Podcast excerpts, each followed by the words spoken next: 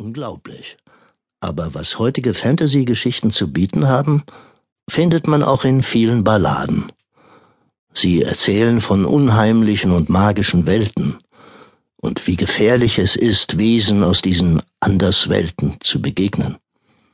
Verführerische Wasserfrauen, Elfen, Elfenkönige und andere Naturgeister lehren uns das Fürchten, Gruseln und Schaudern. Manches geisterhafte Zusammentreffen endet auch tödlich. Ob der Zuschauer einer Geisterparty am Mummelsee heil davonkommt, ist ungewiss. Den Feuerreiter aber, der bei jedem Brand als erster zur Stelle ist, erwischt es einmal. Ein schalkhafter Turmwächter, der einen nächtlichen Totentanz beobachtet, kommt gerade noch mal mit dem Schrecken davon. Ebenso wie der Zauberlehrling, der die Geister ruft und dann nicht mehr los wird. Immer wieder gibt es auch ein Happy End. Der Knabe im Moor übersteht unversehrt den Weg durch die gespenstische Moorlandschaft, auch wenn er sich sehr dabei fürchtet. Spannend wie in einem Krimi geht es zu in der Ballade Die Kraniche des Ibikus. Ein talentierter junger Sänger wird ermordet.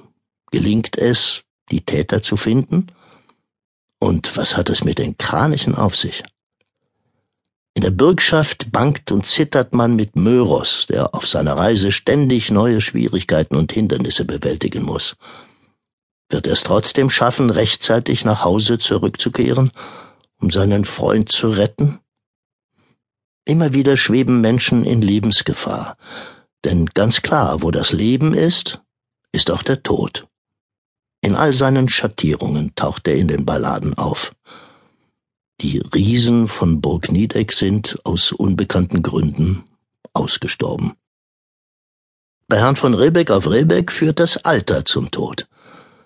Doch der greise Gutsherr erweist sich als echter Kinderfreund. Er lässt sich eine Birne mit ins Grab legen und sorgt so über seinen Tod hinaus für die Gaumenfreuden der Dorfkinder. Gewaltsam verlieren der Sänger Ibikus und König Belsazar ihr Leben, und vom Tod bedroht fühlt sich ein Mann, als er unerwartet mit einer früheren Schuld konfrontiert wird und die Füße im Feuer sieht. Und es gibt auch solche wie den Steuermann John Maynard, der sein Leben für andere aufs Spiel setzt. Dank seines selbstlosen Einsatzes überleben alle das Schiffsunglück. Nur er, der Retter, nicht. Wie lebensgefährlich Übermut sein kann, erlebt man in der Geschichte der Taucher. Jugendlichen Bahnsurfern nicht unähnlich setzt ein tollkühner junger Mann sein Leben aufs Spiel. Ob er es überlebt? Die Ballade ist eine besondere Form des Gedichts, das von einem Ereignis, einem besonderen, aufsehenerregenden Vorkommnis erzählt. Zuweilen spricht man auch vom Erzählgedicht. Ursprünglich handelt es sich um Tanzlieder. Das Wort kommt vom lateinischen ballare, also tanzen. Die Ballade benutzt unterschiedliche erzählerische Darstellungsmittel. Es gibt Reimformen ebenso wie den freien Erzählfluss, Dialoge, Monologe, Szenisches, Dramatisches. Goethe sagt, in der Ballade finden alle Formen der Dichtung wie in einem lebendigen Urei zusammen. Im 18. und 19. Jahrhundert haben Dichter wie Goethe und Schiller die literarische Form der Volksballade wiederentdeckt und sie weiterentwickelt zur Kunstballade. Auch heute werden Geschichten noch in Balladenform erzählt von Dichtern wie Günter Grass, Hans Magnus Enzensberger oder Liedermachern wie Wolf Biermann und Hannes Wader.